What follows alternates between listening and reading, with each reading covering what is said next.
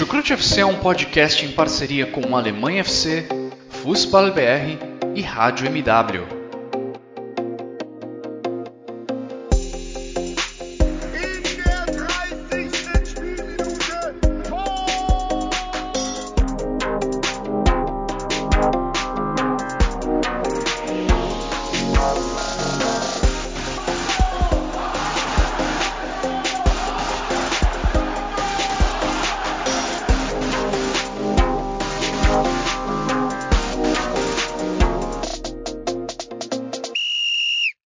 Sejam muito bem-vindos, fãs da Bundesliga. O meu nome é Guilherme Ferreira e eu recebo vocês para mais uma edição do Chucrute FC.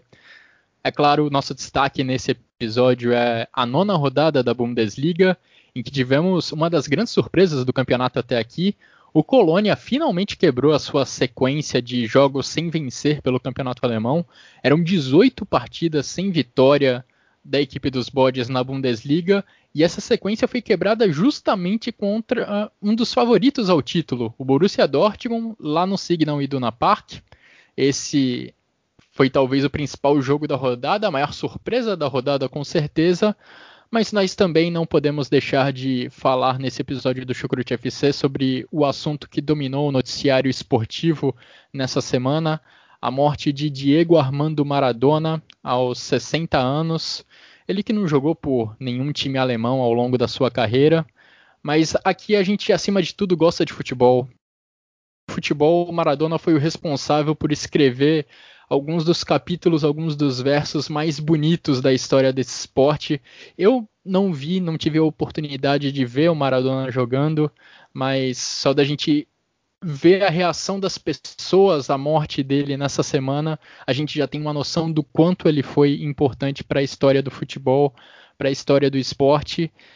E Maradona é um personagem que vai além dos gramados, ele vai além das quatro linhas. Ele é um dos grandes ícones culturais do mundo, principalmente na Argentina e em Nápoles.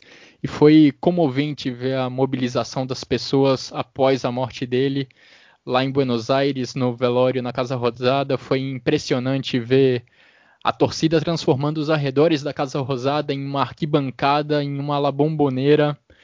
E lá em Nápoles também a reação muito comovente das pessoas em torno do estádio São Paulo durante o jogo no, do Napoli pela Liga Europa. As pessoas passando pela Casa Rosada, dando seu último adeus a Maradona, claramente emocionadas, visivelmente emocionadas por estar se despedindo do seu ídolo. E a Bundesliga também prestou a sua, a sua homenagem nessa rodada. Todos os jogos tiveram um minuto de silêncio antes da bola rolar, em homenagem justamente a Diego Armando Maradona. E sobre essa rodada, quem vai me ajudar a destrinchar o que de melhor aconteceu nela é um outro integrante do Chucrute FC que me acompanha nessa gravação, o Jonathan Gonçalves. Tudo bem com você, Jonathan? Seja muito bem-vindo. Olá, Guilherme, tudo bem com você? Olá, ouvinte do Chucrute FC. É, né, uma rodada de Bundesliga, estamos aí para falar de futebol alemão, mas é inevitável não falar do Diego Armando Maradona, é o PIB de ouro, é uma lástima mesmo, né, perder uma personalidade como ele, um cara que fez muito pelo futebol e não só pelo futebol, né, ele é, é visto como uma das grandes personalidades sul-americanas, para fora das quatro linhas também, né, então foi muito triste ver ele partir aos 60 anos, Assim como você também não pude vê-lo é, jogar ao vivo, assim, né? Não foi da minha época, mas em vídeos e tudo mais a gente vê o quão diferente, o quão fantástico era o Maradona, né? Uma personalidade bem única e que vai fazer muita falta, já está fazendo muita falta, né? Mas que Deus o tenha e que ele possa descansar em paz e que o legado dele já está aqui eternizado nessa terra. Também hoje, é, no domingo, o dia que estamos gravando, também teve a morte do Pape Boba Diop, é um jogador senegalês que foi um dos jogadores da, de Senegal que fizeram parte daquela virada né, de Senegal contra a França em 2002 na Copa do Mundo. É uma seleção fantástica de Senegal em 2002 na Copa do Mundo e hoje também perdemos o Diop, um jogador senegalês. É realmente tempos difíceis, sabe? Muita coisa realmente negativa acontecendo no mundo afora, mas a gente tem que seguir firme aí, né? Realmente muito complicado. Aqui também, né, no, no Brasil, Rio de Janeiro, uma, um domingo de eleição. Eu hoje não vou deixar explícito aqui para o ouvinte do Chucrute FC qual foi o meu voto, Não diretamente, né? Mas eu digo que foi o número da camisa do Thomas Miller. Para quem é do Rio de Janeiro, foi o número da camisa do Thomas Miller, né? Com um pouco de dor no coração, mas é o menos pior aí, porque infelizmente essa é a filosofia mais ou menos da, da política do, do Brasil, né? Votar no menos pior aí, que compactua mais com o que a gente pensa também. Mas enfim, é. vamos. Pode falar, Guilherme. Para bom conhecedor, meia palavra basta, né? Então, essa sua dica já vai ser muito bem compreendida, principalmente por aqueles que nos ouvem do Rio de Janeiro. Exatamente. E... Olha, eu falei que o Maradona nunca jogou numa equipe alemã ao longo da sua carreira, mas ele teve a oportunidade de, pelo menos uma vez na vida, vestir a camisa do Bayern de Munique. Em 2000, no jogo de despedida de Lothar Matthäus dos gramados, Maradona participou dessa partida e vestiu a camisa do Bayern de Munique nesse jogo comemorativo. Lothar Matthäus, que também foi adversário em jogos oficiais de Maradona. Vamos lembrar, Maradona teve alguns de seus grandes jogos da carreira contra a Alemanha, contra a seleção da Alemanha. A Argentina e a Alemanha disputaram as finais da Copa do Mundo de 86 e de 90. Em 86, talvez numa das grandes atuações individuais da história das Copas do Mundo, considerando todo o torneio, Maradona saiu campeão diante da Alemanha. Em 1990, a sorte estava do outro lado. Foi para a equipe alemã, foi para a seleção da Alemanha comandada por Franz Beckenbauer e também por clubes. Maradona também viu, teve como adversários times alemães ao longo da sua carreira. O Napoli, então de Diego Maradona, em 1989 enfrentou o Stuttgart na final da Copa da UEFA e o Napoli conseguiu ali um dos grandes títulos da sua história ao vencer os Suábios. Mas bem, estamos aqui para falar sobre Bundesliga, o campeonato que já está na sua nona rodada. Já passamos de um quarto hein, dessa edição do campeonato alemão. E temos dois invictos ainda na tabela. Os invictos que são Wolfsburg e Bayer Leverkusen. O Wolfsburg foi a equipe que deu início a essa rodada jogando contra a equipe do Werder Bremen. E antes dessa rodada, a equipe dos Lobos tinha a melhor defesa em número de gols sofridos, ao lado do Leipzig. As duas equipes tinham cinco gols sofridos cada uma. E um dos piores ataques em termos de gols marcados. Só que dessa vez, Jonathan, foi tudo ao contrário. O Wolfsburg venceu o Werder Bremen por 5 a 3 em um jogo maluco lá na Volkswagen Arena. Wolfsburg fez muitos gols, sofreu também muitos gols, como poucas vezes estamos habituados a ver sob o comando da, do treinador Oliver Glasner. É verdade, né, Guilherme? Eu até gosto do treinador Oliver Glasner, acho um bom treinador, é, mas eu não sou, não tá, a gente não está habituado a ver esse Wolfsburg a fazer tantos gols numa partida.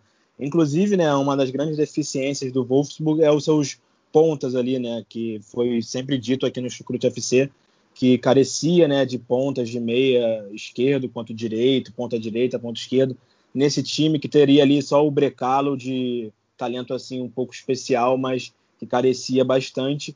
O Brecalo que inclusive fez uma boa partida, né, conseguiu dar uma assistência numa bela jogada que ele fez ali individualmente o Voltweg Roche sendo aquele homem que a gente também já espera dele, né? O homem gol do, dos Lobos, o homem gol aí do treinador Oliver Glasner, marcando dois gols nesse jogo, é, os gols de, é, decisivos, né? Também no caso, os últimos gols da, quer dizer, o, o penúltimo gol, né? E o, o, penúltimo e o terceiro gol do Wolfsburg foram marcados por ele. O último foi pro, pelo Bartosz Bielek, um jogador polonês também novo, que chegou agora no, nos Lobos nessa temporada e tá tendo seus minutinhos ali e conseguiu marcar um golzinho. Mas um, um, jogo muito interessante, dos mais interessantes dessa temporada da Bundesliga. O, o, o, Bremen também, que carece muito lá na defesa, acho que o esquema que o Florian Kofeld entra no jogo, um 3-4-2-1, com três defensores, né? O Marco Friedel, o Omer Toprak e o Gabriel Selassie, não acho que dá muita solidez defensiva. Eu acho que o Marco Friedel, de fato, é um lateral esquerdo, não é um zagueiro que, que joga pela esquerda, é, tem diferenças, né? O, o, já o Gabriel Celabre, ele, ele já é mais versátil, já faz outras funções. Mas eu acho que o, que o Bremen tem sérios problemas defensivos, defensivos e nesse jogo ficou bem aparente isso, apesar da gente ver lá os talentos ofensivos também se destacando. Não toa o time fez três gols no jogo. O brasileiro aí, Teuto, Teuto ter outro brasileiro, né? O Leonardo Bittencourt jogando bem, o Milo Rashica, o Yuya Osako, bons jogadores ali na frente. O Maximilian Egstay, que é o meio-campo que também tem um talento muito bom nesse time do Werder, não fez uma boa partida. Eu acho que isso também dificultou é, no jogo do Bremen. É, mas, assim, uma partida muito interessante do Wolfsburg. O Wolfsburg, como você bem falou, é uma equipe que vem aí conseguindo se manter invicta. É, foi eliminada precocemente da Europa League, perdendo para o AEK lá da, da, Grécia por 2 a 1 né? Mas na Bundesliga, por enquanto, não perdeu. Tudo bem que empata bastante, mas é uma equipe que está mostrando aí que vai querer brigar por alguma coisa que e que está conseguindo não não ter derrotas, né? Que é o mais importante. Ali por enquanto na quinta colocação com 17 pontos. É uma equipe que a gente viu muitas vezes nos últimos anos brigar lá na parte de baixo, é, contra rebaixamento, até mesmo playoffs. E hoje em dia eu acho que a filosofia do, do, do Wolfsburg é sempre lutar pela UEFA Europa League, né? Que nessa temporada infelizmente foi eliminado muito cedo. É, e é curioso porque há algumas edições do Chucrut FC a gente estava aqui falando sobre uma briga entre o Oliver Glasner e a direção do Wolfsburg. O Glasner cobrou reforços exatamente para o setor ofensivo da equipe e muitos, muitos veículos de imprensa da Alemanha já davam como quase certa a saída do Oliver Glasner, a demissão do Oliver Glasner, assim, no meio do trabalho. Mas de repente nos três jogos que seguiram essa discussão, o Wolfsburg venceu os três e nos três marcando pelo menos dois gols. Incrível a reviravolta que aconteceu dentro da equipe, justamente depois de um momento tão tenso, depois de um momento que parecia crucial para a temporada, quando o Oliver Glasner parecia estar prestes a sair do cargo. E essa partida contra o Werder Bremen eu achei muito positiva de uma forma geral para o Wolfsburg, porque eu vi um, uma boa atuação ofensiva da equipe dos Lobos, tanto dos seus pontas, o Brecalo, o Mermed, que atua como um meia mais recuado, também o Vutberg. Os laterais também, né? Os laterais, né, Guilherme? O Hitler Baku Sim. subindo bastante, né? Belo gol do Baku, inclusive, na é, partida. Que jogador que passou pela seleção da Alemanha aí recente, né? Jovem, e foi para principal, depois voltou para sub-21, mas já mostra o talento dele. É, tudo bem que a gente está falando do Werder Bremen, que de fato tem muitos problemas defensivos, mas eu achei que o Wolfsburg produziu bem, produziu bastante ao longo da partida com esses jogadores de frente. Também o Renato Steffen, o outro ponta, além do Brecalo na partida, teve uma boa atuação. O quarteto ofensivo do Wolfsburg como um todo se movimentou bastante para criar jogadas. E defensivamente, apesar dos três gols sofridos, eu não ficaria tão preocupado porque pelo menos dois desses gols saíram de forma muito casual. Teve um gol contra do John Brooks que, enfim, foi puro azar do zagueiro do Wolfsburg, na minha opinião. O primeiro gol do Werder Bremen saiu de uma bola que o Lacroix perdeu lá na defesa, ele foi desarmado, um erro grosseiro de fato, mas que é facilmente corrigido. O Lacroix já mostrou que é um bom zagueiro nessa equipe do Wolfsburg, vem tendo boas atuações nessa temporada, então eu acho que é algo que pode ser facilmente corrigido. Enquanto o ataque, eu acho que produziu bem. O ataque mostrou evolução. Vamos ver se a equipe do Oliver Glasner continua mantendo esse bom ritmo ao longo das próximas rodadas. É, eu falei aí do Ridley Bakuk, né, que subiu bastante, fez esse gol com um bom passe do Maxence Lacroix, o jogador que você mencionou, o zagueiro. Ele deu um passe ali rápido, transição rápida para frente, o Baku limpou e chutou o gol. Muito, muito rápido como foi ali esse gol do, do Wolfsburg. Também tem o Roussillon, né, pela esquerda. É, na última temporada já tinha chamado atenção com boas, atua boas atuações. E nessa também teve um gol do, do Veg Rocha que ele cruza uma bela arcada, um belo cruzamento da esquerda para dentro da área e o Volt Veg Rocha faz o gol os laterais do, do Wolfsburg muito bem na partida. Também conta ali com o Paulo Otávio, né, o brasileiro que estava no banco. O João Vitor, né, também lá foi ele que deu o passe, o brasileiro foi ele quem deu o passe para o Bielek, lá o último gol do Wolfsburg, no 5 a 3 Vale mencionar aí um brasileiro também tendo suas ações aí na, na rodada da Bundesliga, né? Mas assim, eu também queria levantar aqui, Guilherme, que o Wolfsburg, apesar de se manter invicto, Nessa edição da Bundesliga ainda não enfrentou uma equipe como Leipzig, como Dortmund, Bayern de Munique. Sim. É, enfrentou ali um Mönchengladbach, que empatou em 1 a 1 é, ganhou de um Hoffenheim 2 a 1 mas não enfrentou ainda os grandes, os tops ali da. Também enfrentou o Leverkusen um 0 a 0 mas não enfrentou é como esses que eu citei, o Dortmund, um Leipzig, um, um, próprio Bayern, entendeu? Para poder se provar ainda, também entender aí como é que está esse Wolfsburg é, nessa temporada. Eu acho que também é, é um time que quando tem, teve ali o seu jogo, jogo da temporada, assim dizendo, né? Foi o jogo da UEFA Europa League contra o AEK. Infelizmente foi derrotado, tomando um gol no finalzinho e que não, não, não, demonstrou tanta força, né? Tá conseguindo se manter invicto, mas ainda não se provou ao nível de que vai ser aquele, aquele time que vai de fato ficar lá em cima brigando. Ele quer isso, acho que o Oliver Glasner vai lutar por isso, até pelos problemas é, internos, mas não sei se o Wolfsburg vai ser capaz, até mesmo por essas deficiências, né? essa falta de material técnico mesmo, material humano, que o próprio treinador já, já reportou, né? já falou que precisa de, de gente chegando no time. E antes da gente ir para o segundo invicto dessa temporada da Bundesliga até aqui, eu queria só dar um pitaco sobre a equipe do Werder Bremen, porque é impressionante a mudança que a equipe vem passando de dois anos para cá. Vamos lembrar que o Florian Kohfeldt foi eleito o melhor treinador da Alemanha em 2018. E isso porque ele formou uma equipe no Werder Bremen que gostava de ter a bola, que era ofensiva, que trocava passos curtos, tinha paciência para construir as suas jogadas ofensivamente falando e era muito legal de ver aquele time do Werder Bremen na temporada 18-19. Aí na temporada seguinte, com a perda do Max Cruz em especial, que era o principal jogador daquele time, a equipe foi ladeira abaixo, brigou seriamente contra o rebaixamento, foi uma das piores defesas da temporada. E agora nessa temporada 2021, parece que o Florian Kohfeldt mudou a chave de vez dentro da equipe se antes a equipe dele gostava de ter a bola, gostava de trocar passos curtos, agora a equipe não faz mais questão nenhuma de ter a bola e é uma equipe que tem uma postura muito mais defensiva, como a gente viu nessa partida contra o Wolfsburg. E tem alguns números que ajudam a comprovar isso. Em termos de posse de bola, o Werder Bremen é o 17 colocado nessa temporada da Bundesliga. A média de posse de bola do Bremen é de 40,9%. Em 2018-2019, nessa temporada, a média era de 52,2%, uma diferença enorme de mais de 11%.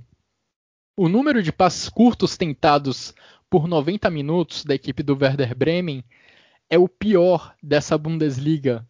107,6 passes curtos tentados a cada 90 minutos pela equipe do Florian Kohfeldt há duas temporadas, na temporada 18-19 inteira, a média de passos curtos a cada 90 minutos era de 188,4, uma diferença enorme. E os tiros de meta do Pavlenka também dão uma noção do, quão, do quanto o Werder Bremen não faz tanta questão de sair da defesa com passos curtos. 74,2% dos tiros de meta do, do Pavlenka são com chutões para frente, aquela bola para o atacante brigar pelo alto lá na frente, lá na altura do meio-campo. Na temporada 18-19 essa porcentagem era de 55,5%. São números que dão que mostram claramente como essa equipe do Werder Bremen mudou completamente a sua forma de jogar. Mudou bastante, né, Guilherme? O Werder Bremen que nessa temporada eu acho que não vai ser aquela equipe que vai brigar lá embaixo contra o rebaixamento, como foi na, na última temporada, né, que a gente viu é um time que disputou playoffs, né, contra o Heidenheim.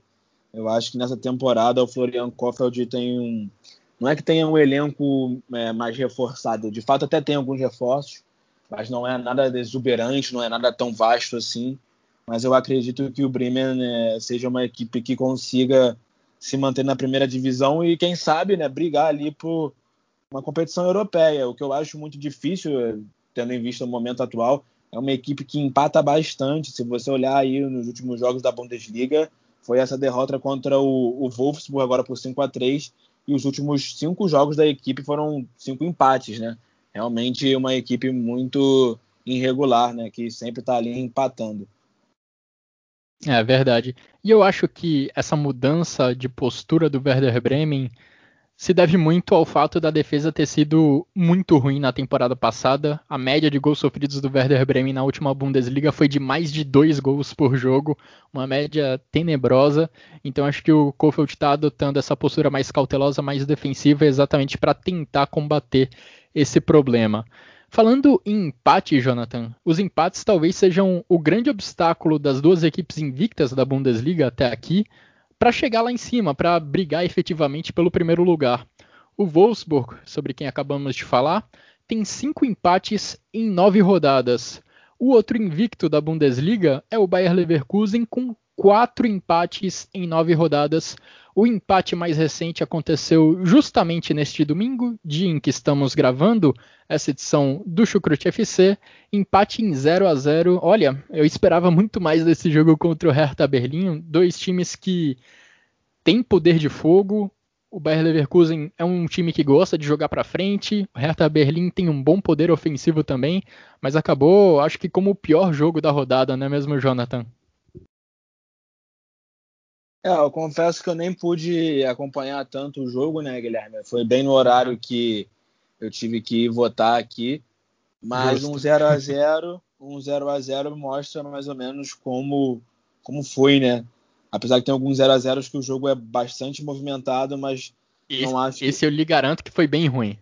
é, esse pelo visto não foi do, dos melhores. Apesar que olhando os números, né, coisas que às vezes eu nem gosto de trazer tão, tão à tona assim, o, o Leverkusen parece que teve a bola, é muito mais posse de bola, como habitual desse time do, do Peter Bosch, né, que desde o ano passado já tem vindo numa crescente, é um time que melhorou bastante desde a chegada do treinador holandês. Essa é a verdade. Eu acho que o, que o Leverkusen nessa temporada eu pensava, né, que ia, ia se sentir muito mais a perda do Kai Havertz do que está sentindo. Até mesmo se olharmos para o UEFA Europa League, né, a equipe já está praticamente classificada para para a fase, já está classificada, né, de fato, para as 16 avos de finais da Europa League, só perdeu um jogo lá contra o Slavia Praha. É, nessa Bundesliga mesmo, empatou nesse domingo de hoje, mas é, o último empate tinha, tinha sido só em outubro, né, tinha sido bem lá atrás, a equipe vinha vencendo seus jogos, contra o Bielefeld venceu, contra o Mönchengladbach, então eu acho que é um Leverkusen que a gente pode esperar um pouco a, a mais desse time, também penso que, mesmo com a saída do, do Kai Havertz, é, mesmo não, não, não, tendo, não, não estando sentindo tanto assim, ele ainda faz muita falta. Eu acho que não chegou nenhum jogador é, naquele meio com a mesma criatividade, com, a, com, a, com, o mesmo talento, né?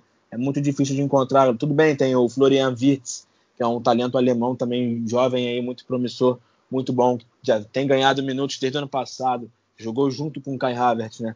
E nessa temporada tem ganhado, ganhado mais espaço, tem bastante talento. É, o próprio Keren Dermibay, jogadores que. É, o Nadien Amiri, né? Jogadores que agregam ali naquele meio, mas ainda não são. É, um talento assim que eu acho que precisa ter um talento individual maior naquele meio do Leverkusen, sabe? Eu acho que tem bons volantes, bons jogadores ali como o Balgatlen, Charles Arangues, os irmãos Bender, que também ajudam muito, fazendo também papéis de defesa mas é um Leverkusen que, que a gente espera mais pelo time que tem, né? O Lucas Alário, que é o grande jogador da temporada, o argentino, que é o artilheiro do time, é o artilheiro aí pela Bundesliga. O Paulinho, brasileiro, sinceramente meio escondido, né? A gente não tem visto assim o Paulinho, é, pelo menos eu também tenho. Ele está é, contundido atualmente, tá contundido, por isso também. É, tem isso, né? Também, mas a verdade é que mesmo quando não estava, era poucos minutos que ganhavam, né? É meio estranha essa história do, do Paulinho Sim. lá com o Bayer Leverkusen. É, um jogador que assim eu posso falar que é um ponto positivo, entre aspas, que eu vi nesse time, é o Jedjav, né? O Jedjav, o jogador croata que depois de muito tempo esquentando o banco aí de Augsburg e do próprio Bayer Leverkusen, tem começado a dar suas caras ali, entrou no lugar do Dragovic né, nesse jogo. E no último jogo do Leverkusen também estava como titular pela, pela UEFA Europa League. E eu até gostei, foi o jogo que no caso eu vi um pouco na UEFA Europa League, da performance dele.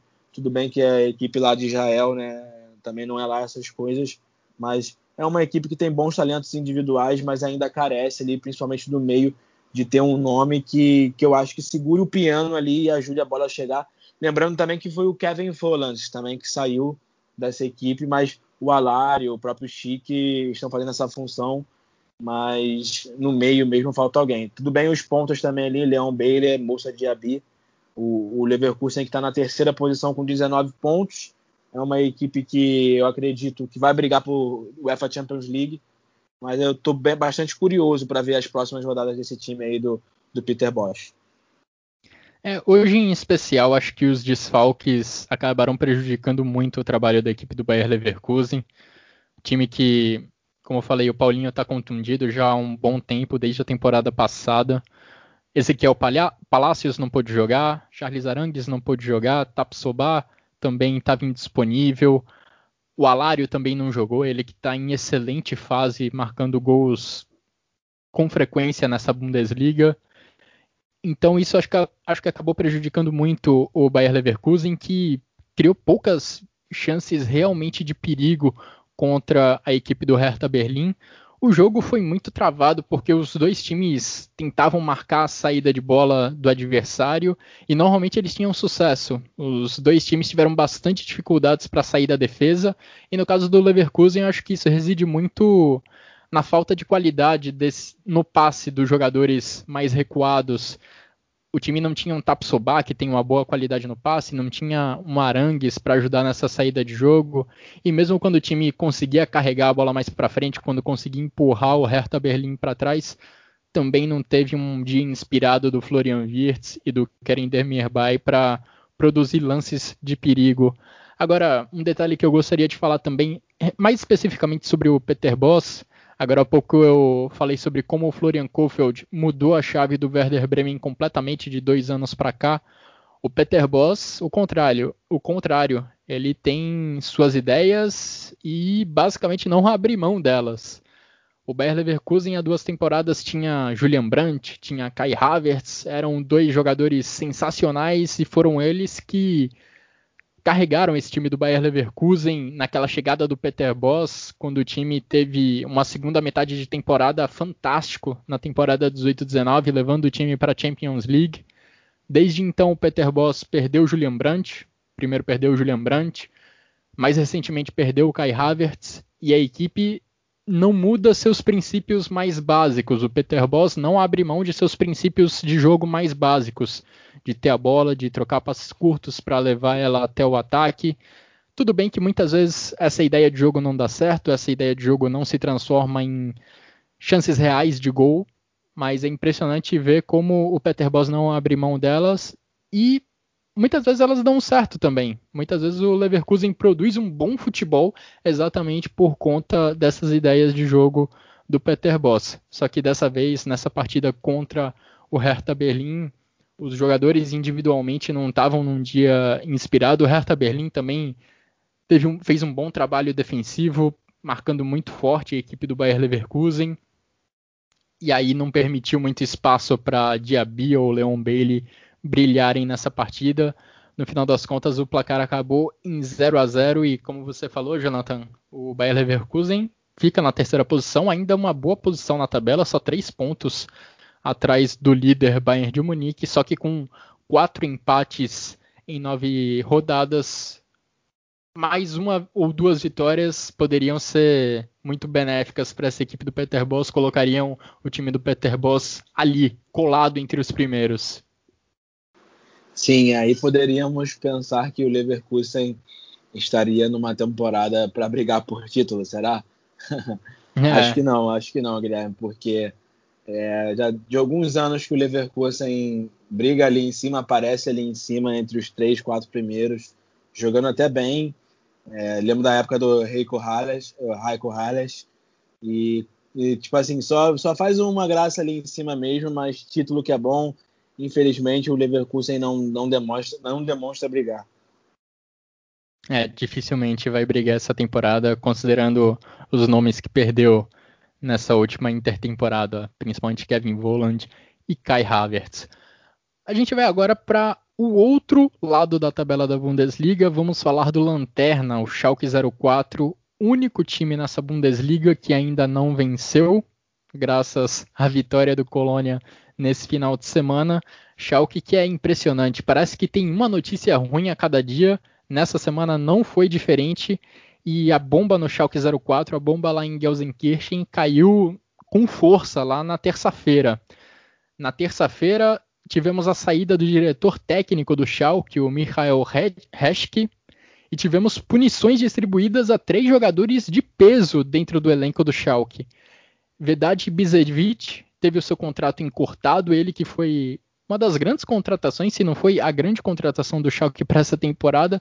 Tudo bem que não é já um grande nome dentro do, do futebol, mas tem o seu valor dentro desse elenco do Schalke. O contrato dele iria até o meio do ano que vem, foi encurtado até o final deste ano.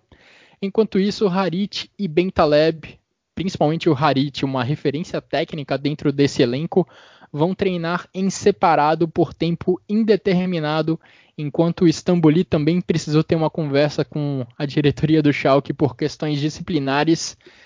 E para fechar bem essa semana, bem ironicamente falando, é claro, a equipe do Schalke perdeu por 4 a 1 diante do Borussia Mönchengladbach. Manuel Baum não consegue tirar esse time da lama, apesar de aparecer um ou outro ponto positivo dentro da partida, Jonathan o Schalke ainda vive uma fase tenebrosa. Quando o Manuel Baum foi contratado, eu falei aqui no Chucrute FC que o problema do Schalke no FIA não é treinador, não é exatamente o treinador, de fato, técnico. É um problema que realmente é interno. O time está sempre com um problema extra-campo, seja com Clementones. Já não é a primeira vez que o Nabil Bentaleb, por exemplo, é afastado é, para treinar, por exemplo, com os juniores. Eu lembro que no passado isso aconteceu com ele, é, foi para o time 2 do Schalke, treinar lá é, com os juniores e tudo mais, e tentaram vender, não conseguiu. Depois o cara me aparece no profissional de novo com a camisa 10 do time, sabe? Não dá para entender isso. É uma questão que, se fosse no Flamengo, que eu torço aqui no Brasil, se fosse no, no Borussia Dortmund, também que é o clube que eu torço na Alemanha, se eu visse um jogador ser afastado ficar um tempão, tentarem vender ele, não conseguir, depois reintegrar ele ao, ao time principal e dar, a camisa 10, dar essa moral toda para ele, é realmente estranho, né? O jogador que já, de, já teve problema Sim. disciplinar, disciplinar lá no passado e agora ele, o Harit. O Harit também é um jogador que teve problema extra-campo aí é, no passado, na época da Copa do Mundo 2018, um negócio que até envolveu um acidente automobilístico, né, que teve morte umas questões meio doidas, sabe? Jogadores meio controversos. Também não sei qual é o motivo, de fato, da, é, do Ibisevic também ter problemas lá com o Naldo, né? Jogadores que se conhecem, né? da época que, é, o Naldo já não é mais jogador, mas pessoas que se conhecem desde a época que o Naldo era jogador, que passou. O Ibisevic tem uma vasta passagem pelo futebol alemão, né? É, chegou agora no Schalke e, e pelo visto já não, não vai ficar muito tempo, é até aí a virada do ano, virada do ano. E é, Guilherme, uma situação muito complicada para o time do, de Gelsenkirchen. É, eu, como torcedor do Dortmund, sinceramente não sinto pena, até gosto disso, né? Não vou mentir.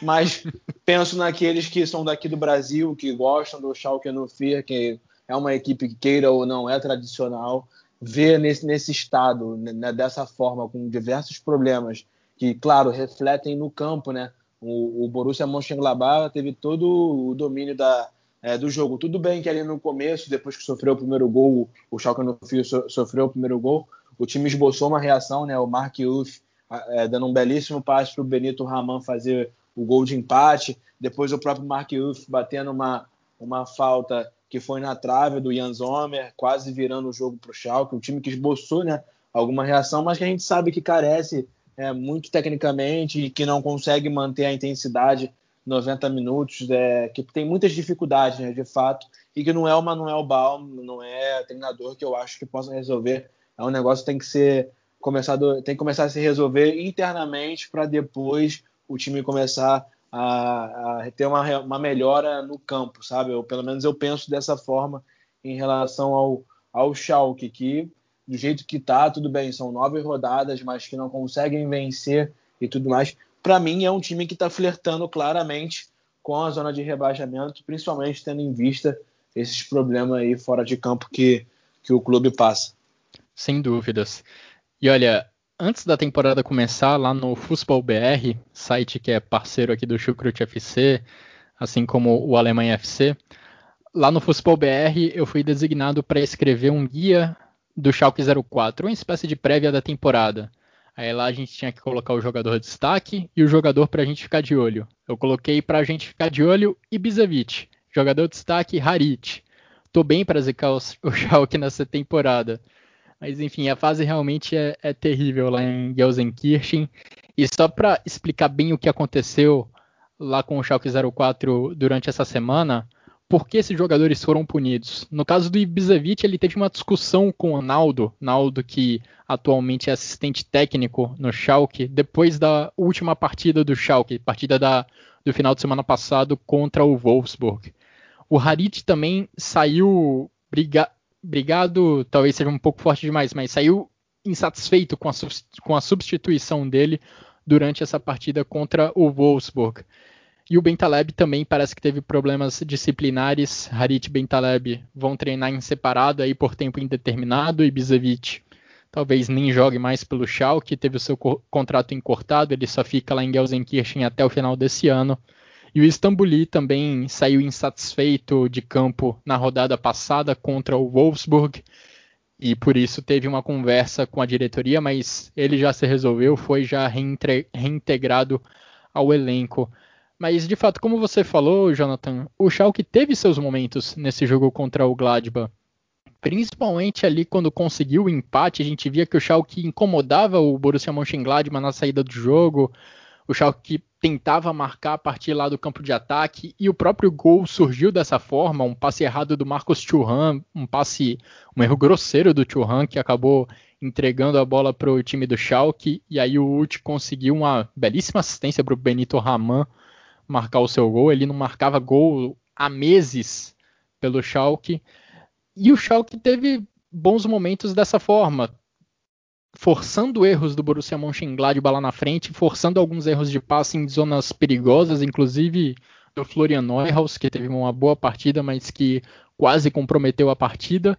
E o Mark Uth brigou, correu bastante. Ele foi um dos jogadores que mais tocou na bola pela equipe do Schalke.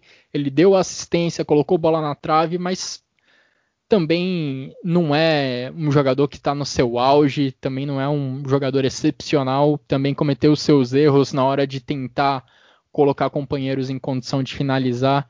Não é ele o cara que vai conseguir individualmente tirar o Schalke dessa zona de rebaixamento, dessa situação terrível, mas é, há de se reconhecer que o Mark Wood pelo menos se movimentou bastante em campo, buscou sempre a bola, como ele mostrou bem no lance do gol em que ele deu uma bela assistência para o Benito do Raman.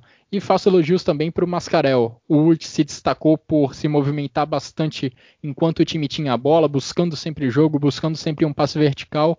O Mascarel, já nas últimas rodadas, ele vem sendo um destaque constante da equipe pelo lado defensivo, sempre brigando muito pela bola para recuperar a bola, sempre posicionado no lugar certo, na hora certa para interceptar passes adversários.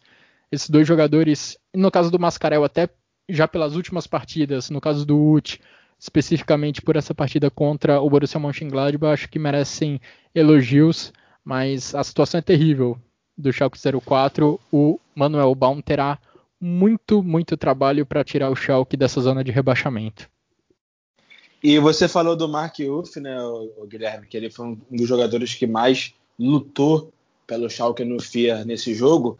E ele teve aquela entrevista na semana passada, depós da derrota do Schalke, é, na, que ele falou lá que dava até vontade de chorar, né? Devido, ele explicou né, os fatos, que a equipe não consegue ter intensidade, que a equipe erra muito por é, erro individual, que ele vê que a equipe, sei lá, ele meio que chutou o balde naquela entrevista e falou que dava vontade de chorar, mas mesmo assim você vê que é um dos jogadores que mais luta para a equipe do Schalke aí nessa, nessa Bundesliga, que, pelo visto, né, do jeito que tá, vai caminhando aí para vai ter liga, né, para a segunda divisão. É, Manuel Baum já tentando colocar um pouco do seu toque dentro dessa equipe do Schalke, mas por enquanto está complicado. Está complicado do, do Schalke conseguir uma vitória. Schalke que agora chega à marca de 25 jogos sem vitória na Bundesliga, uma sequência que começou na temporada passada, já é a segunda maior sequência da história da Bundesliga, atrás apenas do Tasmania Berlim, que lá na temporada 1965-66 passou 31 jogos sem vencer, Schalke se aproximando perigosamente desse recorde negativo. Quem também, Jonathan, estava nessa lista negativa, nessa lista de sequências sem vencer na Bundesliga, era o Colônia. O Colônia tinha 18 jogos seguidos sem vencer, uma sequência que também começou na temporada passada, mas Colônia quebrou essa sequência da maneira mais surpreendente possível, ou pelo menos de uma das maneiras mais surpreendentes possíveis, com uma vitória diante do Borussia Dortmund fora de casa. Dois gols quase idênticos deram a vitória aos bodes, os dois marcados por Skiri, empurrando a bola para o gol depois de uma cobrança de escanteio desviada na primeira trave. E o Borussia Dortmund deixando pontos pelo caminho, Jonathan, que um candidato ao título não pode deixar. Bem pontuado, né, Guilherme? Como você bem falou aí, é, um candidato ao título não pode perder pontos assim contra um Colônia que vinha de maus bocados, com várias limitações, sabe? O Borussia Dortmund com um time que tem, é, lógico, tá jogando em casa no Signal Iduna Park, sem torcida, mas com um time que tem com a equipe que é, não pode perder pontos assim. O Dortmund que vinha de uma boa sequência, né, até mesmo na Champions League aí contra o Clube Bruges e tudo mais, acreditava-se que teria uma partida fácil. Era um jogo visto como fácil para o Borussia e fácil nada foi. É, algumas observações da partida. Eu penso assim que o Dortmund troca muito passe no setor defensivo, é, entre Hummels, Akanji e quem joga na lateral esquerda ou direita, no caso Thomas Meunier pela direita e no caso Félix Paslak pela esquerda, que eu achei um absurdo, não falando mal do Paslak em si, em si, mas que é um jogador que é lateral direito, também joga como meia, um ala direito, mas não na esquerda. O Lucien Favre inventou de nessa partida lançar o, o Félix Paslak na esquerda é, o Rafael Guerreiro também com problemas, o, o próprio também é o Nico Schutz também que foi um dinheiro que o Borussia Dortmund gastou que até hoje não vingou. Essa é a verdadeira verdade, assim dizendo bem para ser redundante, uhum. para ser redundante, né? O cara vai para a seleção da Alemanha, vai, não joga, quando joga se machuca, volta, entendeu? É bem complicado o caso do Nico Schutz. E assim, o Felix Paslak é, fez uma partida muito limitada, ele não conseguia atacar muito bem, né? É, também é um jogador que de estatura não é muito alto, fisicamente não é tão forte, sofre um pouco com isso, mas tem boa qualidade em questão de trocar passe, coisa que o Thomas Meunier não tem. Mas enfim, o que eu estava querendo pontuar é, demora-se muito com a bola ali atrás, pelo menos eu penso assim, o Rummels pega a bola, ele, ele, ele, ele é o que mais tenta achar um passe à frente, né? é o que de fato também tem mais qualidade para lançar, para acionar alguém à frente. Mas o, o Akanji pega uma bola, o Thomas Miller demora muito, é três segundos com a bola no pé, ele levanta a cabeça, olha para o lado errado, toca, entendeu? Eu acho que o jogo ter, tinha que ser um pouco mais dinâmico, um pouco mais intenso. Essa bola tinha que girar um pouco mais rápido ali do setor defensivo ao, ao ataque do, do BFB. Eu acho que faltou muito isso no, nesse jogo contra o Colônia, principalmente no primeiro tempo é, que a equipe do Dortmund se mostrou muito, muito é, assim, improdutiva. O próprio Erling Haaland, o, o Royce deixou ele numa das raras chances que o Dortmund teve no primeiro tempo. O Royce deixou ele em condições para fazer o gol, ele chutou para fora. É um jogador que é até difícil falar mal dele, né? Que quer criticar ou alfinetar por algum motivo, porque ele é muito eficiente, né? Ele geralmente faz os gols, mas tanto essa bola como a, a que tem lá no finzinho do jogo, a última bola do jogo, que eu achei até ele um pouco displicente na hora de finalizar. Eu acho que ele poderia ter ido de uma forma diferente para bater na bola. Foi com uma parte externa do pé e foi infeliz, acabou não conseguindo marcar o gol de, de empate. Mas, assim, um Dortmund que eu acho que tem muitas limitações, sabe, Guilherme? Um, um time que, que contra, contra equipes até mesmo que são mais fracas tecnicamente, tem muita dificuldade para furar bloqueios.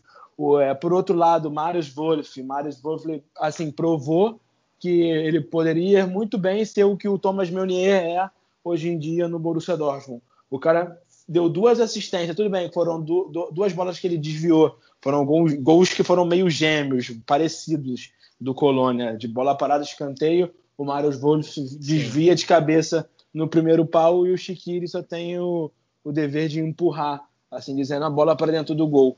É um jogador que defensivamente foi muito bem. É, no fim do jogo, ele até fez uma serinha ali perto do, da bandeirinha. É um jogador que eu acho que, de fato, que ele poderia servir ao Dortmund como um ala direito muito melhor que o Thomas Milner sabe? É um jogador que todo jogo erra passe simples, é, é muito lento na hora de, de chegar ao ataque, na hora de chegar cruzando. É, sempre que ele cruza, não sei se vocês, torcedores do Dortmund, percebem, é meia altura, é um passe raste... É do, do, da cintura para baixo, da, do peito para baixo. Ele nunca, é, pelo menos eu não vejo ele arcar na cabeça do jogador, sabe? Eu acho que o Dortmund, nessa partida em si, Guilherme, sofreu bastante com essa, essa falta de repertório assim na hora de chegar ao ataque. É, o próprio Axel Witzel não estava num bom jogo, o Jadon Sancho também não, o Jadon Sancho não estava num jogo muito legal também. Eu acho que foi um dia um dia ruim coletivamente para o Borussia Dortmund. Acho que os pontos é, positivos desse time nesse, nesse jogo foi o Emery Chan e o Manuel Akanji. Foram dois jogadores que eu acho que dentro do que foi o jogo foram bem no que foi preciso ali passe, brigaram e tudo mais. Manuel Akanji e Emery Chan. É, um time que em geral foi improdutivo e quando finalmente produziu, mais para o final do jogo, acabou desperdiçando algumas chances claríssimas de gol. Aquela do Haaland nos acréscimos do segundo tempo foi realmente incrível, com o atacante norueguês não conseguiu deixar o pé no caminho da bola para só desviar ela para o fundo do gol. Mas enfim, esse é um cenário que a gente já viu algumas vezes nessa equipe do Borussia Dortmund ao longo da temporada. O Borussia Dortmund tem muitas dificuldades quando enfrenta equipes recuadas e que negam espaços ao Borussia Dortmund. A gente vê o Borussia Dortmund marcando vários gols em algumas partidas, mas muitos deles acontecem quando o Borussia Dortmund já está à frente do placar e aí o adversário precisa ir à frente, cedendo espaço para o contra-ataque da equipe do Lucian Favre. Nesse cenário, o Borussia Dortmund voa. O Borussia Dortmund vai muito bem. O problema é, de fato, para abrir a porteira, para conseguir atacar contra um adversário recuado e abrir espaços na defesa adversária, como foi no caso dessa partida contra o Colônia. Desde a derrota para Lazio há mais de um mês, o Borussia Dortmund não deixava de fazer pelo menos dois gols em um jogo. E coincidência ou não, naquela derrota para Lazio pela Champions League, o Borussia Dortmund também teve essa dificuldade de passar por uma barreira, de passar por um adversário que está ali confortável sem a bola, sem problema de, nenhum de se defender, sem fazer muita questão de atacar. É algo que o Lucien Favre precisa corrigir para o restante da, temporada, da temporada, porque perder pontos para o Colônia na situação que o Colônia está nessa temporada fica realmente complicado para disputar o título. E uma ausência que eu acho que acabou sendo muito sentida é do Rafael Guerreiro. Rafael Guerreiro, que eu acho que é um, um dos jogadores que vem me chamando mais atenção nessa equipe do Borussia Dortmund nessa temporada. Acho que ele só não tem o cartaz tão grande por não ser um jogador de 20, 17 anos, com potencial grande para venda, porque esse português vem jogando muito bem. A gente vê ele na escalação como ala esquerda, né, ou como lateral esquerdo, que ele realmente ocupa essa posição, mas quando o Borussia Dortmund tem a bola, ele se movimenta pelo ataque inteiro. Ele é um todo campista. Você vê ele do lado direito, você vê ele pelo centro, você vê ele atacando a grande área para fazer gols, como já fez alguns nessa temporada. É um cara muito criativo. Partem dele alguns dos melhores passes do Borussia Dortmund ao longo das partidas. Então a ausência do Guerreiro talvez tenha sido uma das chaves que faltaram ao Borussia Dortmund para conseguir destrancar essa defesa do Colônia nessa partida no Signal Iduna Park. É verdade, Guilherme, é verdade. Foi um jogador que fez muita falta. O Guerreiro, que, por exemplo, no Der Klassiker contra o Bayern de Munique, foi o melhor do Dortmund em campo, com aquelas Sim. duas assistências. Um jogador que vem numa, numa crescente, vem numa boa fase, aos seus 27 anos.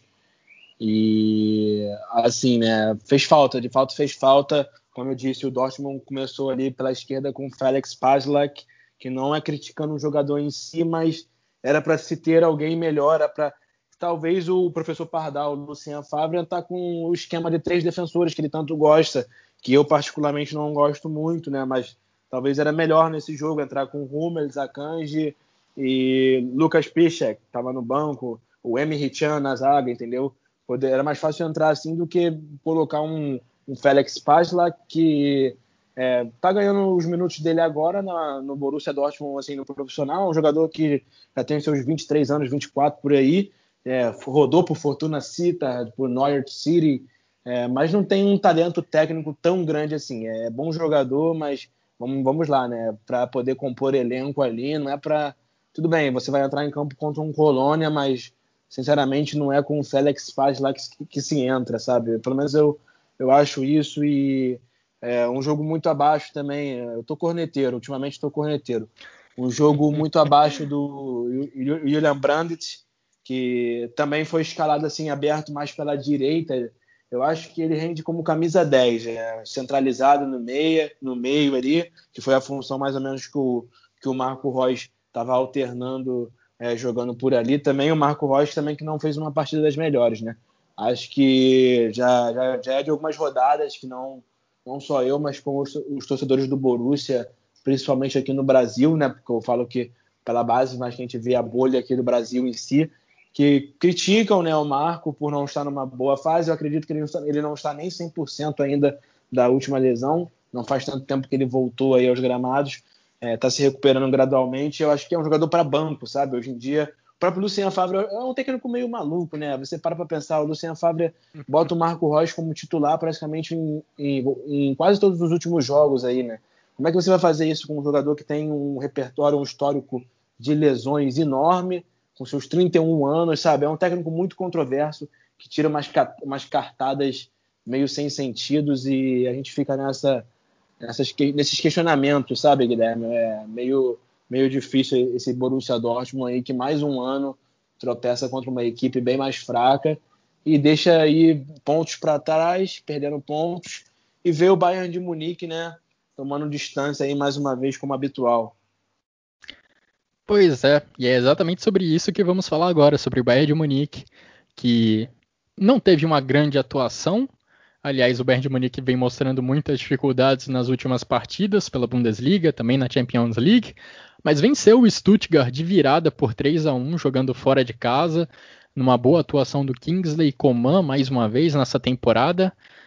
Mas, Jonathan, o Manuel Neuer tem trabalhado bastante nessa temporada, hein? Eu acho que vem trabalhando, inclusive, mais do que deveria. A defesa do Bayern de Munique vem preocupando um pouco do torcedor bávaro. Você acha que é realmente um motivo para preocupação, de fato, para o restante da temporada?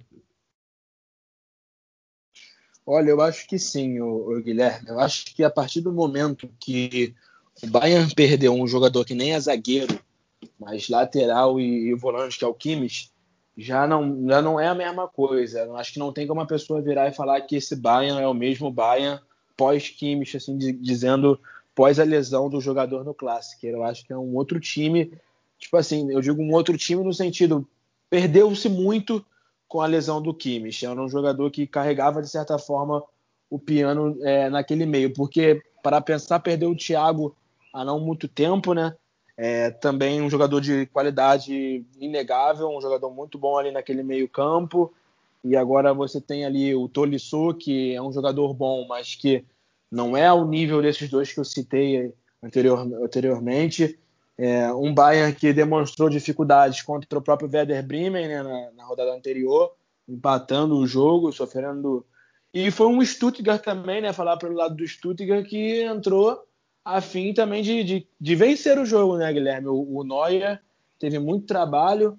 É, no primeiro tempo ali teve até o lance lá que o Stuttgart conseguiu fazer 2 a 1 um, né? Mas o jogador puxa ali o, o braço do Neuer. O Neuer foi bem malandro porque ele já ia, acho que se atrapalhar com a bola. Ele teve a sorte do jogador do Stuttgart puxar o braço dele, ele aproveitou para ele, ele aproveitou com toda a malandragem, toda a experiência para desmontar ali e perdeu a bola caindo e no VAR o gol foi anulado. Mas o Stuttgart chegou perto do 2 a 1 Mas é uma temporada do Manuel Neuer incrível. Eu até mesmo falei no Twitter que é, essas defesas cara a cara, né, que ele tem diversos lances que ele está ficando exposto, falhas da defesa do Bayern, que ele está defendendo cara a cara com, com um jogador adversário, chamando bastante atenção.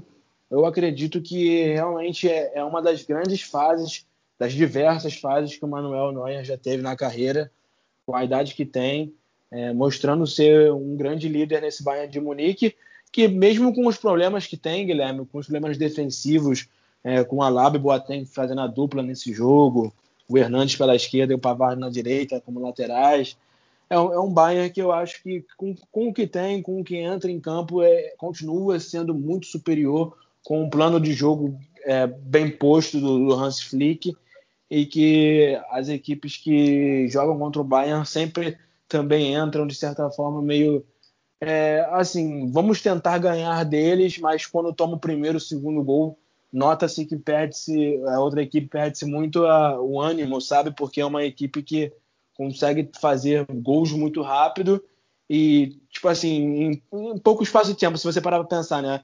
O Bayern virou no fim do primeiro, é, quer dizer, empatou aos 38 e nos acréscimos, ainda no primeiro tempo, o Lewandowski faz um 2 a 1 O Stuttgart já foi com a mentalidade para o segundo tempo já bastante desanimada, né? Tomamos uma virada ali no, fim do primeiro tempo e o Douglas Costa lá no apagar das luzes, já no, fim, no finzinho do jogo, fez uma boa jogada ali também, trouxe para a perna boa dele que é a canhota, chutou no canto, um gol brasileiro aí na rodada também, um gol do Douglas Costa pelo Bayern de Munique. O Bayern de Munique com, com a vitória fica aí na liderança isolada, 22 pontos. Eu acredito que mais um ano aí o Bayern de Munique caminhando para o título. É, é cedo para dizer? É muito cedo. O Bayern também pode ter seus tropeços. Eu acho que nessa temporada o Bayern vai ter muitos tropeços. Pensando também no calendário do, do time bávaro, que vai ter é, Mundial de Clubes aí, acho que fevereiro, março, por aí, né? Fevereiro. Vai, exatamente. Vai ter, vai ter algumas complicações para esse time do Hans Flick. Então é, é, é previsto né, que o Bayern tenha uma, um cansaço, até porque foi a última temporada praticamente foi emendada nessa, e esse time aí foi um dos que mais jogou, né? Então acredito que o Bayern vai cansar bastante é, e vai ter seus tropeços sim nessa temporada da Bundesliga, mas eu acredito que é o favorito para ser campeão, com o melhor jogador do mundo, que é o Robert Lewandowski. Foi aí para o Tebest, né? Tá lá entre os jogadores, acredito que vai ganhar. E é isso, um time muito forte que nessa rodada aí conseguiu uma vitória importante lá em Stuttgart. É verdade. De qualquer forma, eu acho preocupante essa, essa questão defensiva do Bayern de Munique, que eu acho que passa muito pelo lado coletivo, como eu acho que eu já falei em outras edições do Chucrute FC, o Bayern de Munique não marca no campo de ataque da forma que fazia no final da temporada passada, ao longo de boa parte da temporada passada, né, sob o comando do Hansi Flick, mas principalmente na reta final, aquela marcação agressiva, sufocando o adversário lá na frente, já não é mais assim. É uma questão também individual, pela própria perda do Kimmich, como você lembrou. Nesse jogo contra o Stuttgart, o Hansi Flick perdeu o Boateng por contusão, perdeu o Lucas Hernandes por contusão. Parece que não é nada grave, mas o Bayern de Munique vem sofrendo com esses pequenos problemas ao longo dessa temporada. E a consequência disso, desses problemas coletivos e individuais, é o Manuel Neuer brilhando, é o Manuel Neuer sendo forçado a trabalhar como há muito tempo a gente não via. A gente na temporada passada, a gente via o Manuel Neuer trabalhar só o suficiente para nos lembrar do quão bom ele é, para nos lembrar que ele ainda está na primeira prateleira de goleiros em todo o mundo. Nessa temporada ele tem trabalhado, ele tem nos mostrado isso basicamente todos os jogos. No meio da semana, no jogo da Champions League contra o Red Bull Salzburg. Foi impressionante o que ele trabalhou também. E o Stuttgart voltou a dar trabalho para o Bayern de Munique, voltou a finalizar bastante contra a meta do Manuel Neuer. Por isso eu acho que é uma questão bem preocupante que o Hansi Flick precisa estar muito atento para o decorrer da temporada. Sorte do Bayern de Munique que o ataque continua produzindo muito bem. Dessa vez quem carregou a responsabilidade foi o Kingsley Coman, na minha opinião um gol e uma assistência para ele, fundamental em um jogo que o Bayern de Munique teve dificuldades também para atacar. O Coman foi destaque, mas coletivamente no ataque o Bayern de Munique também não foi tão produtivo como em outras partidas. E o Coman é curioso, né? A gente viu o Sané chegando no Bayern de Munique nessa última janela de transferências e o primeiro pensamento é, ah, ele deve assumir o lugar do Coman na ponta, não é? Mas o Coman, desde a final da Champions League, vem trabalhando muito forte para não perder facilmente esse lugar na fila do Hansi Flick.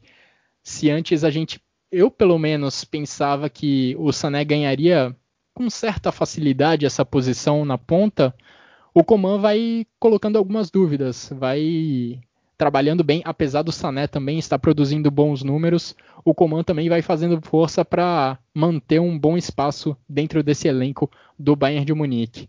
E eu falei do Manuel Neuer, Neuer que quebrou um recorde nessa rodada da Bundesliga. nessa nona rodada do campeonato alemão, ele completou o seu jogo de número 414 na Bundesliga. Dessa forma, ele é o jogador em atividade com mais partidas disputadas na competição. O segundo colocado da lista é o Gentner, que ainda está em atividade pelo Union Berlim. E você também falou aí, Guilherme, há pouco, né, sobre os dois jogadores que saíram lesionados da partida, não tão grave assim, o Boateng e o Lucas Hernandes, mas são dois jogadores que têm um histórico também aí de lesões bastante vasto. O Lucas Hernandes, quando foi contratado, né, no Bayern de Munique, veio lesionado. Então, é. realmente, se a gente levar em consideração que o Bayern, mesmo jogando o futebol que joga, é, tendo a equipe que tem, que é muito superior na Alemanha e tudo mais, mas se começar a perder esses jogadores aí por, por lesão, por essas questões que eu também gosto sempre de levantar, sempre falo bastante disso, vai pesar, vai pesar porque se você olhar para o banco do Bayern ali, o, o banco mesmo é o Coassi, né? O, o Coassi, que é um jogador Sim.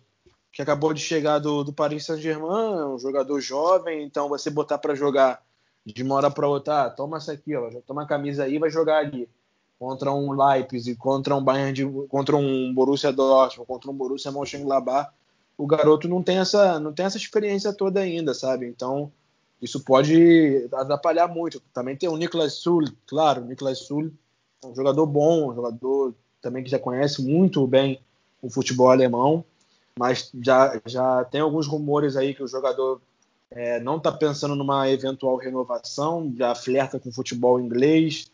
É, próprio Boateng também pode essa temporada, é até pensar a longo prazo, né, esse Bayern, né, que eu estou citando aqui.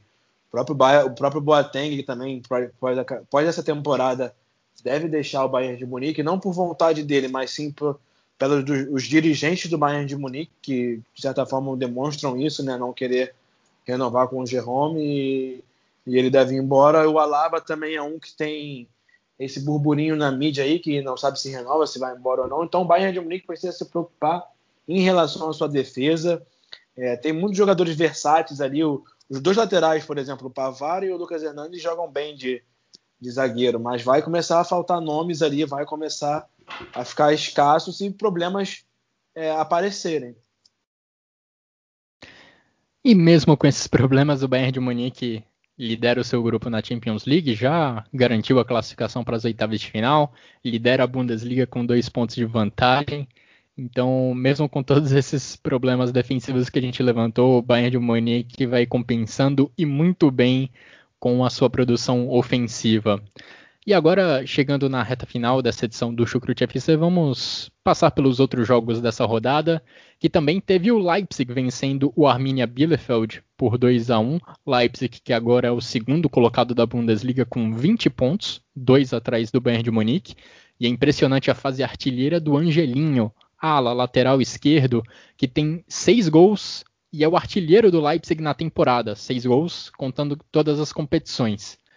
Também tivemos no sábado o grande jogo entre Union Berlim e Eintracht Frankfurt. O Union Berlim teve um início fulminante, abrindo 2 a 0, deixou o Eintracht Frankfurt empatar. E aí, no segundo tempo, um gol para cada lado. André Silva, impressionante. 15 gols desde a retomada do futebol na Alemanha, isso contando a temporada passada. E Max Kruse também extremamente decisivo para essa equipe do Union Berlim. Foi dele o gol de empate do Union quando o placar estava 3 a 2 para o Eintracht Frankfurt. Também tivemos no sábado o empate entre Augsburg e Freiburg por 1 a 1 e fechando a rodada nesse domingo tivemos outro 1 a 1, dessa vez entre Mainz e Hoffenheim. E o Hoffenheim, que venceu nas duas primeiras rodadas da Bundesliga, depois não ganhou mais. Desde aquela vitória contra o Bayern de Munique, aquela grande vitória diante, diante dos bávaros, o Hoffenheim não somou mais três pontos dentro do campeonato alemão. E é curioso porque na Liga Europa, o Hoffenheim está indo de vento em popa. Ganhou todos os seus jogos da fase de grupos até aqui, só que na Bundesliga a equipe vem de tropeço após tropeço após tropeço, não consegue somar uma vitória desde que bateu o atual campeão europeu e alemão. Algum comentário sobre essas partidas, Jonathan? Tenho sim, Guilherme. Tenho sobre o Angelinho, né, no jogo do Leipzig, um jogador que realmente cada vez mais está mostrando que é um grande jogador aos seus 23 anos, né, um jogador que tem passagem pelo PSV, pelo Mallorca, pertence ao grupo City, né, ao Manchester City, e tem sido, para mim, cara, o grande nome dessa temporada do, do RB Leipzig. O gol que ele faz é de um talento enorme, porque ele domina, ele consegue limpar o goleiro Stefano Ortega do, do Bielefeld, e, e, com, o pé de, com o pé dele direito, ele toca muito rápido, é, ajeitando a bola para o pé esquerdo para ele chutar. Se você vê o lance rápido, parece que ele limpa o goleiro e a bola bate no defensor do Bielefeld e sobra para ele chutar, mas não. Ele faz um movimento muito rápido ali é, com os pés, é, ajeita para ele mesmo chutar e o Leipzig abre o placar ali no jogo contra o Bielefeld. O Bielefeld também que entregou né, o segundo gol, o Amos Piper, o bom defensor que é, mas falhou. Inclusive cometeu um pênalti nesse jogo e o Solot perdeu para o Leipzig, mas o, o Ninkunku né, fez o segundo gol lá antes, anteriormente. O Leipzig acabou vencendo esse, esse jogo por 2 a 1 O Fabian Klose também diminuiu, fez o gol de honra lá para o Bielefeld. E também nesse jogo aí, né, do Union Berlin contra o Eintracht Frankfurt, Union Berlin, que é uma grande, uma grande, digo que uma coisa assim fantástica que tem acontecido com o Union Berlin nessa temporada, Sim. porque está em sexto ali, uma grande surpresa para todos nós. O time ali da capital da Alemanha está em sexto com 16 pontos, é, brigando ali na parte de cima. Tudo bem que abriu 2 a 0 nesse jogo e acabou tomando até mesmo uma virada e, o Max, é, Max Cruz fez um belíssimo gol e colocou o 3 a 3 mas é uma digamos que mudou um pouco a chave, tá com um futebol bem mais ofensivo, um futebol bem diferente daquele Union Berlin que a gente viu é, na última temporada, a primeira temporada do Union Berlin na, na Bundesliga, né? E a segunda está sendo bem melhor. E se continuar nesse caminho aí, eu não duvido não, de, de brigar ali por uma fase, uma, uma, uma UEFA Europa League, né? Uma equipe que tem chamado a atenção.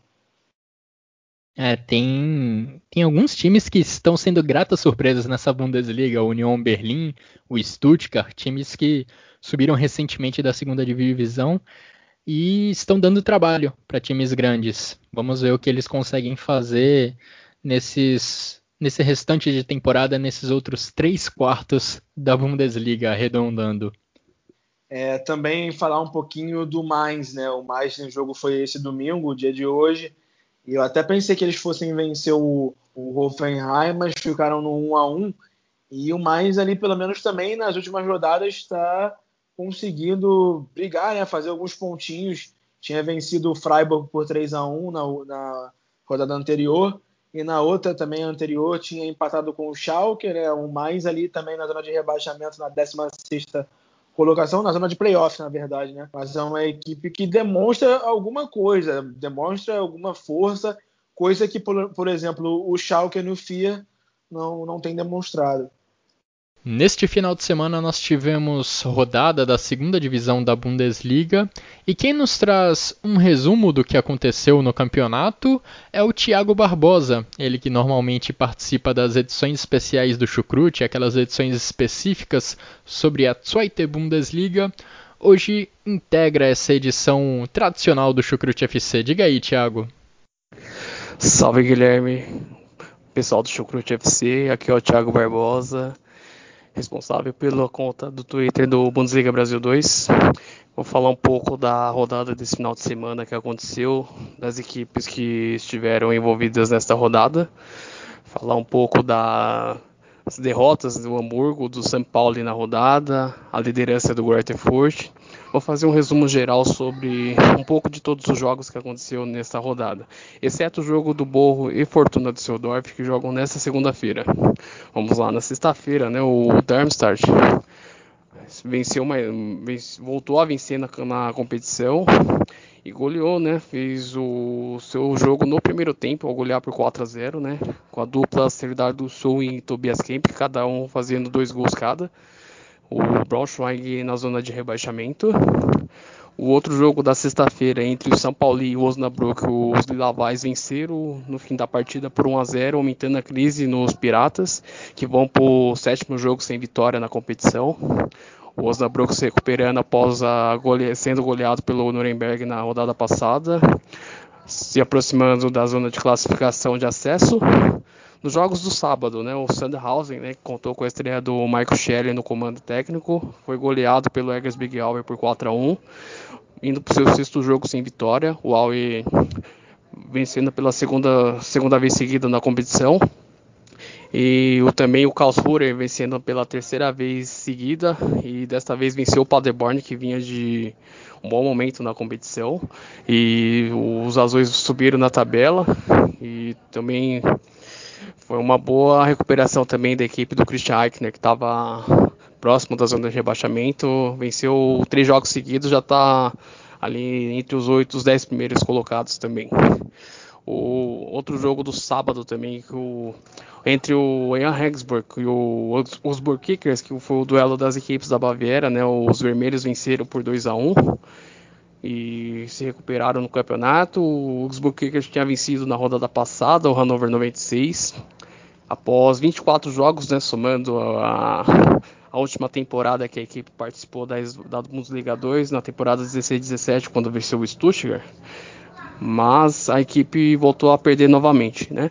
Os jogos de domingo, né? O Hannover 96 em crise perdeu em casa por Holstein Kiel por 3 a 0, né? Aumentando mais ainda o, o mau momento que a equipe da Baixa Saxônia vive, o Kenan Kochak sendo muito questionado, né? podendo ser demitido a qualquer momento da equipe.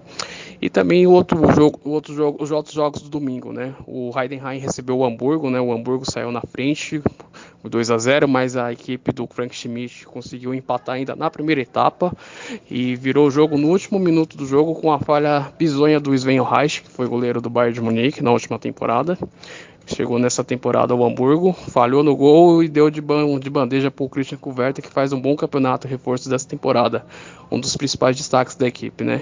Mas uma partida apagada, né, do Hamburgo, né, que perdeu no último jogo para o Borro e perdeu também a liderança, né? Para o líder, né, que agora é o Grotefurt, que jogou contra o Nuremberg fora de casa, né, fazendo o Frankenderber e venceu por 3 a 2, né? Outra com uma boa atuação também do Havard Nielsen, do Bayern Rigota, que fizeram um grande jogo. E foi isso, né? Falar esse resumo também da rodada da Bundesliga 2, que tem o um jogo amanhã, nessa segunda-feira, entre Bochum e Fortuna Düsseldorf. O Bochum podendo se aproximar dos líderes do campeonato. Se caso vencer acima de três gols, pode ser o vice-líder, ultrapassando o Hamburgo, que perdeu nessa rodada.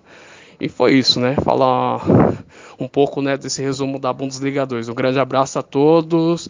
Siga a gente na rede social, no, principalmente no Twitter, que é Bundesliga BR2. Um grande abraço a todos.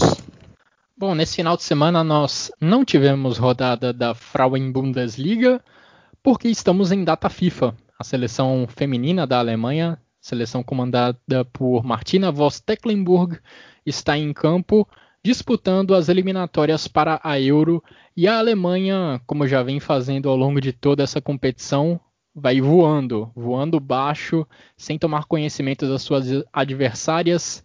Já disputou uma partida contra a Grécia nessa data FIFA, venceu por 6 a 0 com três gols de Laura Freigang, jogadora do Eintracht Frankfurt, e nessa data FIFA vai ainda visitar a Irlanda por essas eliminatórias para Euro. A Alemanha, que está voando no seu grupo, no grupo I das eliminatórias, lidera com 21 pontos, 7 vitórias em 7 jogos disputados, incríveis 43 gols marcados e nenhum gol sofrido. Irlanda, Ucrânia, Grécia e Montenegro também fazem parte desse grupo, mas ainda não conseguem fazer frente à seleção da Alemanha. Bom, e agora sim, chegando ao final dessa edição do Chucrute FC, Jonathan, queria ouvir os seus votos entre os destaques individuais da rodada, quais são os seus três destaques individuais da rodada e qual o gol mais bonito dessa rodada da Bundesliga. Bom, eu fico com Florian Neuhaus no jogo do Borussia Mönchengladbach, na vitória por 4 a 1 ante o Schalke no FIA. É, um gol e uma assistência do Florian Neuhaus fico com Max Cruz, com dois gols lá no empate entre Union Berlin e a Eintracht Frankfurt, né, por 3 a 3 o Max Cruz. E fico com o Marius Wolff. O Marius Wolff, como eu bem disse, é um jogador que contra o Dortmund, é um clube que ele ainda pertence, que ele está emprestado ao Colônia. É, fez uma boa partida, foi muito bem e deu duas assistências com duas testadinhas né, de leve para o Chiquiri empurrar a bola para dentro do gol. É, o meu golaço da rodada, o meu gol da rodada, eu fico com o Max Cruz. É, o terceiro gol do Union Berlin, o gol de empate do Union Berlin, uma sapatada de fora da área de trivela ali, pegou muito bem na bola, a bola foi com efeito para dentro do gol do Kevin Trapp, que nada pôde fazer a não ser olhar. Então eu acredito que o gol do Max Cruz foi muito bonito, com uma menção honrosa ao gol do Angelino, pelo talento que ele teve com a bola, como eu já mencionei. E também teve um outro gol que agora me falha a memória, que talvez seja, o seu, né, Guilherme? Seu gol da rodada, não sei. Mas que foi muito bonito. Mas enfim, esses são meus votos aí da, da nona rodada da Bundesliga. Bom, no gol da rodada eu te acompanho. Vou de Max Cruz também. Chutaço de fora da área para empatar o jogo. Golaço do Max Cruz. Em relação aos destaques individuais, eu fiquei na dúvida entre Florian Neuhaus e Denis Zacarias, os dois companheiros de volância ali no Borussia Mönchengladbach. Denis Zacarias voltando de contusão, então meu voto vai para ele. Ele não teve tanta participação em gols, mas teve uma ótima atuação também, na minha opinião. E meus outros dois votos, Max Cruz, acompanhando você também, e Kingsley Coman, fundamental para essa vitória do Bayern de Munique contra o Stuttgart. E assim, Jonathan, a gente chega ao final dessa edição do Chucrute FC. Agradeço muito você por essa participação, pelos seus comentários e agradeço, é claro, a todos que nos acompanharam até aqui. Um grande abraço a todos os ouvintes do Chucrute FC e até a próxima.